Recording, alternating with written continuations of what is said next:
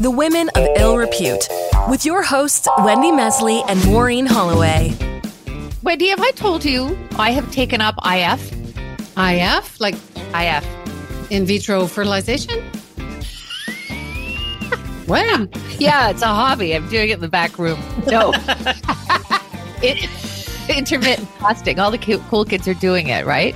You know, Oh, so so how's that going? Intermittent fasting. Hmm. I've been doing it for about six weeks. I can't believe I haven't told you. I didn't want to talk about it. And I eased into it. And it's that 16 hour you don't eat and then you eat, have all your food in one eight hour window. So you eat nonstop, like for for eight hours? No, no, actually, because you, you know, it's fine actually. Uh, so I do that between 2 and 10 p.m. Uh, and I'm doing it to really, you lose weight if you have to, but it regulates your blood sugar, which is why I'm doing it. And it reminds me of something that I heard Cat Alvarado say. Cat Alvarado. Well, she's our guest this week, but what did she say? That's why I bring this up because she she said that our emotions are often just digestive issues, and I thought this is so true. You know, like, when you're we all know about being hangry, uh, or having low blood sugar, or and sometimes you feel that you're just you're filled with rage and it's actually gas. So I think there's a lot of truth to that. She's Cat Alvarado. She she's not a dietitian. She's a comedian and and she's so much more. Um, so she does have a few views about well, maybe not about being hangry, but she's an American Nicaraguan. Uh, she considers herself a Latina misfit, whatever that is. We can talk about it. She has a huge background in theater. She became a financial analyst yeah, as all of us have, and then we got bored. Uh, but there are good ones. Anyway, she gave all that up and fell in love with stand up comedy. Cat was also married on a personal note briefly. I don't think she still is at the age of 19. And she turned that, she's shaking her head. Uh, no, no longer. But she turned that into an award winning one woman show called Best Wife Ever. Have a listen. I actually got married when I was 19. Anyone else here? Bad judgment? Just me, that's fine. Now, if you know any teenagers who want to get married, pull them aside, look them in the eye, and be like, You're not in love, that is a sugar high. That's what's happening. It took me to my mid 20s to figure out that half of my emotions are just digestive issues. Like the other day, I was on a date, my palms were sweaty, and my stomach was in a knot, and I was like, Oh my gosh, this could be it. This could be the one. And then I took a shit.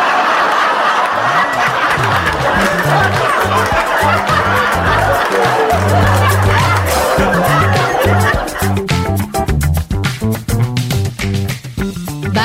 Cat Alvarado's debut album. It's called Off White. Thank goodness it's not called uh, Beige. I hate beige. But anyway, Cat, she's also so off beige. Somehow that doesn't work. Off whites. Yes. So she's an activist and it's because she has strong roots in Nicaragua. Uh, and recently, well, not that recently, but President Daniel Ortega, he violently cracked down on peaceful protesters. Uh, he closed the Red Cross other civic groups that threatened his regime. There was there was a massive revolution, and she became very active on that front. Well, she started a podcast called Villains of History, where she invites other comedians on to discuss bad guys of history to entertain and educate people on evildoers while making us laugh. And so, so much to talk about. So it's perfect for us. So much to talk about. Are you uh, are you ready to talk to Cat? I'm just going to sit here with my big cup of steam. You know, at two o'clock cannot come soon enough. Cat Alvarado, hello, and welcome Hi. to Women of Ill Repute. Hello, happy to be here. You guys are hilarious. Oh my goodness. Oh. Su- Such witty banter. Well, yes, we we we work on that. so you may not fast, but I want to know what what what are the links between emotions and I mean, are you a, or maybe you're just a comedian, maybe it's just funny. What are the links between dietary whatevers and issues and and uh and comedy? Well, as you said, I'm not a dietitian or a scientist, but I have noticed in my own life, and I can only really speak to my experiences, that when I get low blood sugar, it it totally dips my mood. So I'll I'll be crying about something and just see everything in the negative, and then my mom will give me tacos, and I'll forget what I was even crying about. I would too. Tacos are a cure all for so many things. So your mother is from Nicaragua, so and Yes. your father is American born, I guess. He is American born in Michigan, of all places. And uh, I think I get that whole mood and, and blood sugar thing. I mean, maybe that's all humans, but my dad had it especially bad. so, so tell us about being a Latina misfit. Uh, you're neither if uh, one or the other. Is that what you mean, or you're both? Both of those things. I think it's really challenging being um, half and half uh, because it's such a fragmented community. You know, even if I was full Latina, there's a chance I'd still be a Latina misfit because I'm not Mexican or I'm not Puerto Rican, depending on where you are in the world. If you were in, in the Northeast, it'd be not being Puerto Rican, then you'd be a misfit. In Los Angeles, if you're not Mexican, then you're kind of a misfit. Um, if you don't look the way the person you're talking to or interacting with thinks a Latina should look, then they act like you're not one of them, like you haven't shared those experiences. In some communities, it's been more welcoming, like the comedy community has been fantastic, but I think that's full of fantastic people, and we mostly identify with being comedians. But when I was growing up and in school, it was very much like, oh, well, you're light skinned, so you're probably rich. You probably haven't experienced anything we've experienced which I wasn't rich growing up. I was kind of just regular middle class suburban, which, you know, a, a, a, shrinking population, especially in the US. And so I, I didn't fit in with that crowd. And something they say about Los Angeles is that it's such a diverse city, but there's such thing almost as being too diverse. So there are so many subgroups in, in Los Angeles that then you can't find a place you you fit into and belong because everybody's fragmented in all these little pieces. And so that's what I mean by by being a Latina misfit. You know, I didn't fit in with the other Latinos, but then I also didn't fit in with the white kids because I do have experiences in my family growing up in a Spanish speaking household and the way I related to my white family and didn't quite feel welcome. I can't really talk about that to my white friends. They won't get it. So there's kind of no place to fit in. Um, until of course I found stand-up comedy and that really was where I found my my family outside of family. Why do you love it so much? What is it about stand-up or what is it about making people laugh? What is it about stand-up that you love so much? It's the connection. I think there's something very powerful about storytelling um, and particularly humor that uh, taps into something universal in all of us. When I was first starting comedy, I had a mentor, Paul Clay. He used to write for a show called Designing Women. He's a retired writer and he lived in Santa Barbara, which is where I started stand up. And he was there the first night I ever did it. And he said, I want to teach you how to write. My daughter's off in college and I, I need to fill my empty nest. so he'd invite me to lunch and we'd work on jokes. And the big thing he taught me was to always write truth. And in 10 years of comedy, that is the truest comedy advice I've ever received. When I have a joke that's not landing, if I go back and ask myself, Am I telling the truth? Usually the answer is no. And then when I fix it and I make it more true, it hits.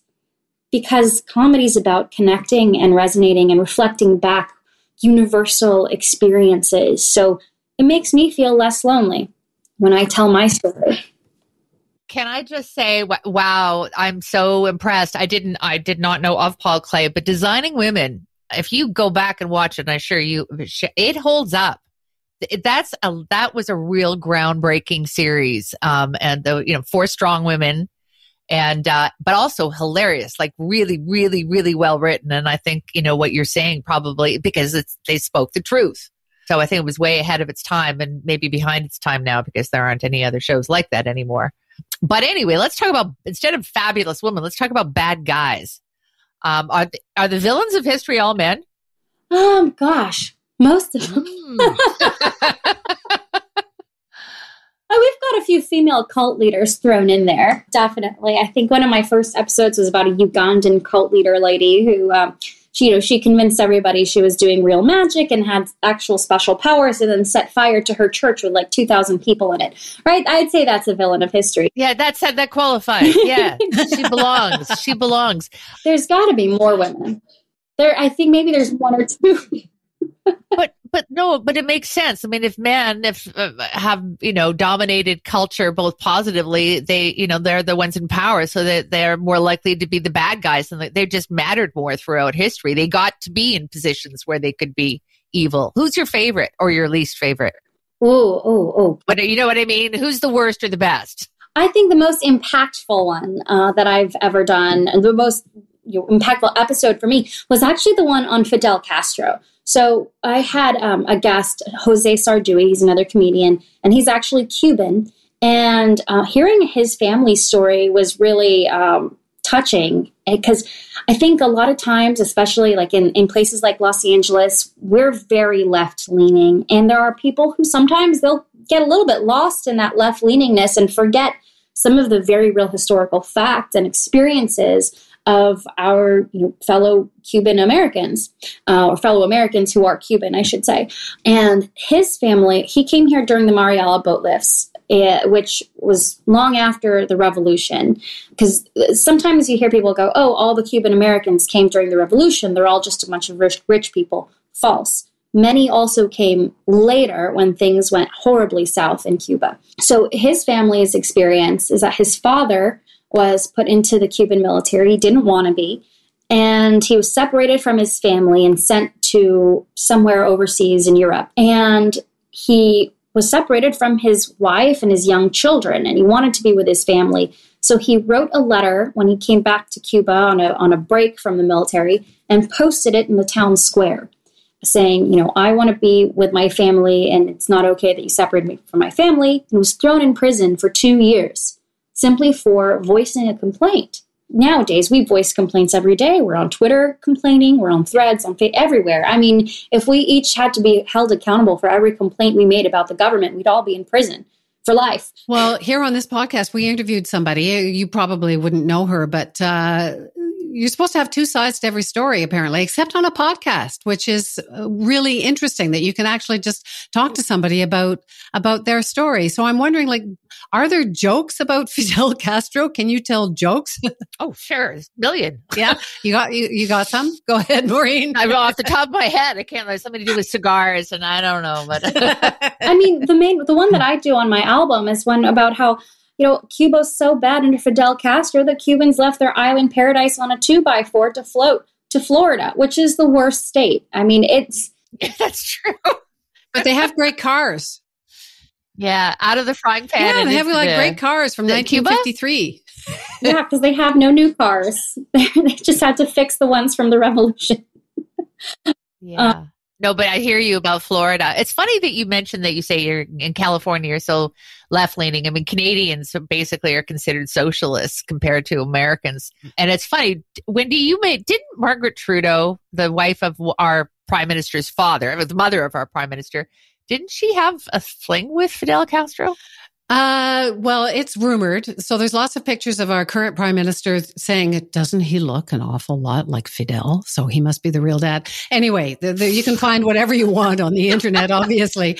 But, but Pierre Trudeau, who was the father of the guy who's pr- prime minister now, was really big on Cuba. Mm-hmm. Very pro Castro. Yeah. Yeah. And Canada is really different about about Cuba. Like you, we can go and travel there. It's like going to Florida. Whereas Americans, it's, it's like a big deal. So yeah, I don't know whether we have a socialist history, but we, and I don't actually know whether Justin's real father is Fidel. but you know what? These are things to float out there. You know, what harm could we possibly Well, do? look at the pictures, Maureen. I, I also I'm also convinced Ronan Farrow is Frank Sinatra's son because they look exactly alike. But anyway, blue eyes, blue yeah. eyes. Oh yeah, no, but he doesn't look like Woody Allen. Anyway, we're digressing all over the place here, which is actually fun in itself. Uh, so, Cat, so let's talk about getting married at 19. So, uh, and as I mentioned in the intro, you are no longer married. So that didn't last very long.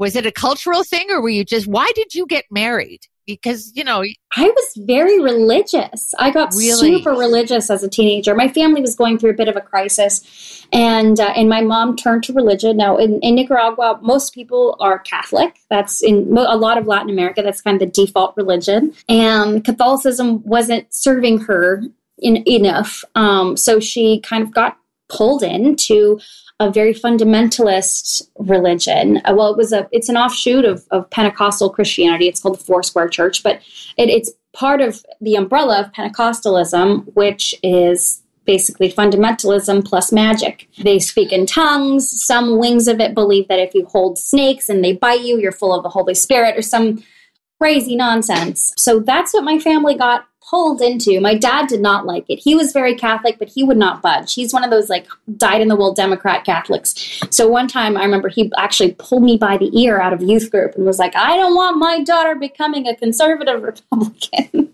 um, I will always remember that. Core memory right there.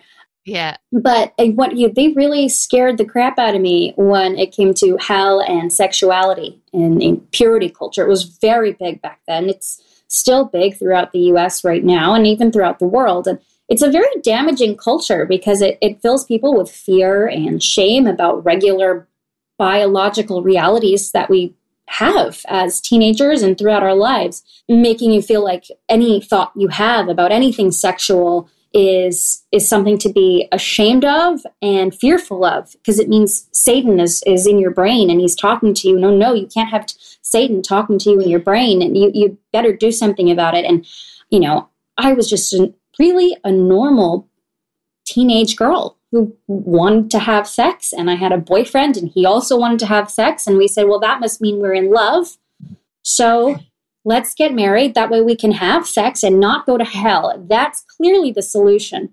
We ran off and got married. And without regard to anything else, we eloped, not thinking about any of the logistics, not thinking about the finances, not thinking about really anything except for not going to hell.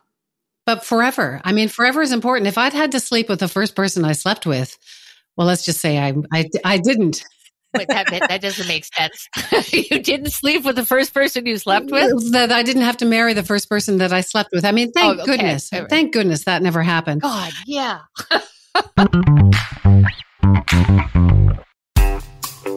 the women of ill repute. But but your mom, is she still conservative? Like when you decided to go into stand up, what what happened? Was it Wait, wait, wait. I want to wait, wait, wait before I just want to find out I want to find out how you when you realized that this was a huge mistake. Oh, oh, early on. early on, because he at least had like a little bit of a job when we first got married, just at the grocery store. And once we got married and moved in together, he quit and he said, "Oh, I'm going to work on my music for my band. Uh, you you figure it out." And so I took on three jobs, was going to school full time, was taking on student loans just to keep everything together. And I don't know how I stayed in it for two years because he quit pretty much right away as soon as we got together. Stuck it out for two years. Yeah, because the Bible said don't get divorced. So I was like, well, I can't do yeah. that. I just need to wait for it to get better. And it never got better. And at one point, I just broke. I my biology saved me because I met somebody who made me tingle from head to toe. And I was like, oh God, this is what it's really like to to feel chemistry with someone and oh shit i did i did this wrong. I never felt this way for my husband and i can't possibly live the rest of my life married to someone who i don't feel this way about. So yeah at, at that point i felt like either either i was going to sin and commit adultery or get a divorce but staying in my situation was not an option. So i left have you resolved your spirituality with your sexuality? I have. with your sex drive? Like have you have you're comfortable in you didn't you didn't break yourself while you were breaking up your marriage? No, because I, I I I did what I felt was the right thing for my own integrity, which is get the divorce rather than cheat. Which it's such a complex thing, so I don't even judge people who have cheated. And then I went through a, like kind of a faith crisis period where I was like, dang it, I prayed all the time. How come you still let me have these emotions that led me to feel this way? And then I happened to just meet the right pastor, the right minister. She's Episcopalian and they're very progressive. And um, I'll never forget it. I had a meeting with her and I said, What does it mean to be a woman? Like, how do I be a good woman according to the Bible? And, you know, in the evangelical church, they have like lists, like, here's your 10 pointed list, you know, have long hair, cook, you know, submit to your husband. And she gave me a stack of books. And she said, Well, here are a lot of academic writings discussing this topic. There are many ways to look at it. And really, you can pick however you wish to look at it because it really depends on the context and interpretation. I didn't even read the books. I was like, all right, so you're saying I'm safe. I have. I later did go back and read them. Um, but that was wonderful. And then I read the, the works of Nadia Bolz-Weber. She has a fantastic book called Sexual Reformation, or it's called Shameless. It's about the sexual reformation. And also not judging yourself because there are so many different configurations of sexuality and marriage in the Bible that don't fit the here's two a man and a woman and now they're married they saved them like there's a million there's king solomon had 700 wives okay so you can't judge anyone well it's funny it's making me think of the the marriage thing again and the digestive issues that maureen was talking about at the, at the beginning and and you said that if you fall in love at 19 just remember it's a sugar high so that, that's what I had. I had a sugar high a, a, couple of times, and and then I got married. Uh, I never joined the church. So I'm curious about what happened with the church and your mom and the stand up. Like, uh, can I ask this now, Maureen? Yeah, yeah, I'm done. okay. Yeah. So so what happened? You know, it's funny how conflict in life and families and relationships it so often has nothing to do with the thing on the surface. You know, my parents became sort of politically opposite, right? She was evangelical and she became very conservative, and he was still a die in the wool Democrat Catholic. So they eventually divorced right around the time where I divorced, oddly enough. Hmm. Um, related? Probably. When they remarried, get this, my father remarried a conservative Republican and moved to Texas oh, get out. And my mother hmm. remarried a dyed in the wool Catholic Democrat. But your mother has a type, obviously, because your father was a dyed in the wool yes. Catholic Democrat. But your father was married someone that I would imagine he was vitally opposed to. Yeah, because it was never the politics and it was never the religion that was really causing the conflict. Because he he rarely fight. They both get along so well with their new partners. So do they both come to your shows? Like what what happens now? Like cuz you've you've you sort of found yourself in stand up. You can say whatever the hell you want in stand up. You've been you've been accepted. Do they accept you? Do they yeah. oh yeah, my dad comes to my shows. He thinks I'm the funniest comedian of all time. He goes, "I don't know why you don't have 10 Netflix specials by now." I'm like, "Okay, that's very generous, but calm down." my mom goes to them sometimes, but I don't invite her to the hour long ones because there's still some jokes that I don't want her to hear. See, that's that's probably true of any kind, whether you're stand up or whether you're a writer. Anything that you're producing that comes from your experience, you're you, uh, we, us, where you're going to worry about how that's going to come across to the people that were part of your formative years. Um, and most of the people that we've talked about who have us on this show and elsewhere to say you got to brazen it out. You just you got to be prepared to offend your mother or crush your friends, uh, uh, you know, memories. Or it's it's hard, but you got to. You especially say that if it isn't true, it doesn't work. Exactly. I, funny story. I uh, I went on a, a, first date a few months ago, and um, I have a joke about body count. You know, like the number of men you've slept with, and it's my favorite joke. It's probably my best joke right now. And he said, Oh, can I come to your show tonight? I said, Okay. And um, oh. I said, Well, shit, I can't do that joke tonight then. I'll have to do other jokes because I don't want him to have this be his first impression of my stand up. So the other girl on stage, like the other girl on the lineup, absolutely destroyed. And I was like, Well, I can't. I'm competitive. I can't let her be the funniest one on stage. I have to do my funniest joke. So I did it anyway. I did it because I was like, you know what? This is who I am. If he's going to love me, he's going to love me even if he hears this joke because he'll hear it someday. And you know what? It's been three months and uh, he's practically moved in. It's gone fast. But oh, that's so nice. It is a taboo though. Like my husband doesn't want to know and he doesn't want me to ask him. And uh, I, you know, I, yeah. So it's there. There are some things that you're never supposed to mention, supposedly but you did in front of how many people? And he's fine. So yeah, maybe I should be braver. But I don't know. I don't it know. all comes down to that episode of Friends with Monica and what's what's his name? The the he was no no no no no no. Uh, the, uh, oh, the mustache guy. Yeah, that guy, Tom Selleck. And uh, yeah, Cat knows what I'm talking about. And they did have that conversation. And he was a widower, right? I think, or a divorcee. He'd only been with his wife. And even though he's like 30 years older than her. And then he asked her how many men she'd been with. He said, Is it over or under 50 or something? she said, Over. And he freaked out completely and it's just that and even with i have kids who are in their 20s who are like you know i was lived with a guy before that. They don't want to know about it. As far as they're concerned dad was the only man which i'm now confirming he wasn't. All right put that in your pen but it was under 50 right? You were you were in your 20s so let's let's hope it was under 50 you know what? I used to put to myself to sleep at night counting the men that i had slept with before i met my husband. That was like sheep. They were all jumping over a fence.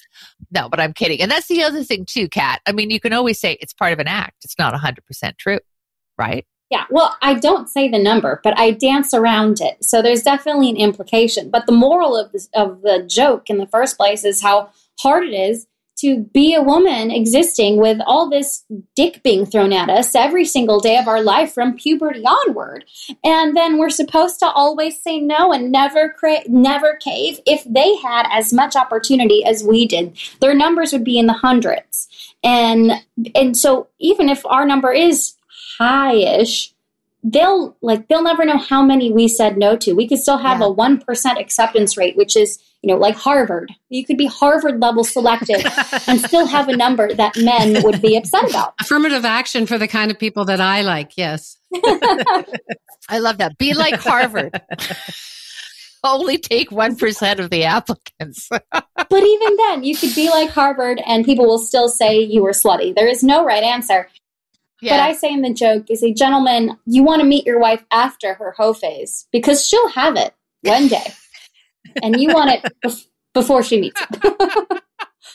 You've taken a break uh, from uh, from villains of history. Well, there's no shortage of villains, so we know you'll be back when you're ready to do that. You've just put out your album, Off White, uh, and uh, you're working the clubs. I would imagine.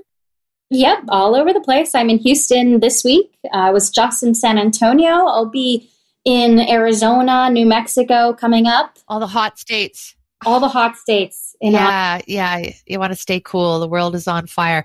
Um, do you have any aspirations to act? Oh, definitely. That's something I've been uh, passionate about since I was a kid. I've been acting since I was eight. So, do you go to auditions and stuff? Are you looking to play the best friend or the wacky neighbor or? Oh, what? absolutely. I'd love a great, fun character. You know, I, I love, uh, her name's Kathryn. Oh my gosh. She plays the the bad witch in uh, in Wanda WandaVision. Oh, uh, Kathryn's uh, Hahn. Kathryn Hahn. Oh my god, I love her. Yeah. Oh, she's brilliant. Her. She's brilliant. Oh my gosh, she's kind of like my acting, uh, my hero. That I feel like that would be my zone. Just character stuff, just like wild, wacky characters. Be that would be my zone. I think of, of for acting. You've talked about there's a difference between dumb funny and smart funny. like, what's the difference? Because you do like the dick jokes are obviously very popular among guys with or people with dicks. Um, but uh, that covers a lot of people. Yeah, well, and there does seem to I don't know. There was a certain period where it seemed that every comedian that I like was was doing like bum fucking jokes. Um, so you uh, probably don't do those uh, jokes because you're not two guys. But but but what is the difference between dumb funny and smart funny? I think dumb funny is low hanging fruit. It's stuff that everybody can write, and you can write a lot of it because it's just about you know your bathing suit parts, um, going to the bathroom, farting, fucking, all those things. Apologies if I'm not supposed to say the F word. Oh, no, it's fine. no, I think I just said it. I think yeah, I just yeah, said yeah. it with the two guys, so it's okay. it's so easy. And, and I know so many early comedians, they're usually in their first five years, who have some very funny stuff, but it's only there because it's so easy to write. Uh, smart comedy takes time and expertise. You not only have to learn how joke structure works, but you have to really hone in on the, the truth of it. The truth is that much more important when it's a smart joke because now people are thinking about it. Like people go into a different place in their brain when you're doing smarter jokes and they're thinking it through. Oh, wait, is this political? Uh-huh, I'm following. I'm follow- Oh, I'm not following. Huh? They have to process it. So there's even an element of the timing that is different on smarter jokes. Um, I have to explain things. I have to dumb them down a little bit for people. Uh, but I think ultimately, even though they're a lot more work to write and polish, they take a lot more time. they are more worthwhile because when then I write an album, it's an album that says something instead of having it be an album or a special where I'm just doing you know word vomit of a bunch of random thoughts about my butt or someone else's butt or someone else's butt. Yeah. but you still do butt jokes when required. Absolutely. Sometimes you need to to break up the uh, the smart or the darker comedy with something a little bit lighter. I I, I play with it. I, I balance it out. So now you're doing. You've got this uh, this show off white. So is is that what you what you tour with? No, it's the album. The album is off white, isn't it? Yeah. Do you do that when in stand up, or what do you do in stand up? I'm still doing parts of it in stand up. I'd say probably about half that, half new material. I'm working towards wanting to do a uh, half hour special sometime in the next year or so. I would like it to focus more on like more in depth on religion and marriage and you know it's it's hard sometimes uh, we, with with how society has changed say and womanhood but really the experience of, of how we perform womanhood in the context of marriage and relationships and kind of going from the fundamentalist view of that role to something more progressive and how the fundamentalist view seemed to promise me happiness, but I'm far happier now um, in my current relationship and even the most recent, more long term relationships I've had with more progressive men who support me in being a passionate, loud, bold woman rather than trying to make me small. Until he finds out how many people you actually slept with. In which case they'll celebrate it because they'll be like, dang, no wonder you're a tiger in the sack. Or, or she finds out, whatever. I don't want to draw any conclusions. But, uh, but 10,000 yeah. hours. Cat Alvarado. Uh, all right. So the album's called Off White. So that's how people can hear you. Uh, if, if, and if you're in the Texas area, you can go and see Cat in the next few weeks. And then let's keep our fingers crossed for that Netflix special because that would be that would be great for everybody involved. You, us, your fans. And uh, and a role like Kathryn Hahn's in some really cool show like WandaVision would be would be the icing on the cake. So we wish all that. Putting it in first. Thank you yeah. so much. You're a really interesting woman. Thank you for taking some time talking to us. Thank you for having me on. You guys are so funny. Thank you, Cat so interesting, Mo. I just the whole thing about starting off one way and and trying to reform and or or trying to fit in, basically, with raised in the church and feeling like she had to be married and and the parents being so strict and and now she's gone completely the other direction and and is so happy. That's so nice. Despite my you know the thousands of men I've slept with. I, I knew it was thousands. I knew, I knew it. It's so all those sheep. Yeah, you know, why sleep with a thousand people? Why not sleep with one and do it well? But anyway, the story I'm thinking of is so I was went to a convent school all throughout uh, uh, elementary and secondary school, and then had a few wild years. And then John and I moved in together and decided to get married. My mother really wanted us to be married by a, in the Catholic Church, so we went to see her priest, her parish priest and we sat down and he interviewed us and then you know about why we want to get married and then he asked john his address then he asked me my address and i said it was the same as john's address and he said you were fornicators get out of my office you're going to burn in hell oh boy and oh no but i was devastated I was absolutely devastated. He actually said, I want you to live apart and then come back and see me, and then we'll talk about whether I'll marry you or not. Right? Wow. Um, needless to say, we got married in the Anglican church where they were more than happy. But I, I what Cat was telling me was that I, at one point, said to John, Am I going to burn in hell? Hmm. Like, there's something fundamental about being raised a certain way. It's very, even though you intellectually say these ideas don't make any sense and they certainly don't apply to me, there's always, for anyone who's been through that, that niggling doubt that maybe I am a, I am sinning and I'm going to end up in hell. Well, I think that's most people. I was raised very differently than most people in the sense that I, I wasn't baptized. I wasn't raised in any religion. I, and yet I, I know I went to, I went to school and we said the Lord's Prayer and everybody around me, they all believed in God and everybody believed in God. And I wasn't raised that way. But there was always until, I don't know, 30 years ago, I was always afraid, oh, is there a lightning bolt? What what if there is a lightning bolt? Yeah. And can I actually say that? And now I just, you know, I kind of say whatever I want, uh, which is not always uh, welcome. But um, but there's no lightning bolts. But there's no. That's lightning bolts. okay. There's no lightning, and if there is, if we do go to hell, we're going to be in such great Will company. you come? And the thousands? well, I will be there, and so will you, but probably not Cat Alvarado because sinner. she is Oh, basically a good person. she's a good person, and she's smart, and she's funny, and all those things. And so are you. so are you. Come on, Thousands. Say it back. Cheap. Whatever. there we go. so stop it. Women of Ill Repute was written and produced by Maureen Holloway and Wendy Mesley, with the help from the team at the Sound Off Media Company and producer Yet Belgraver.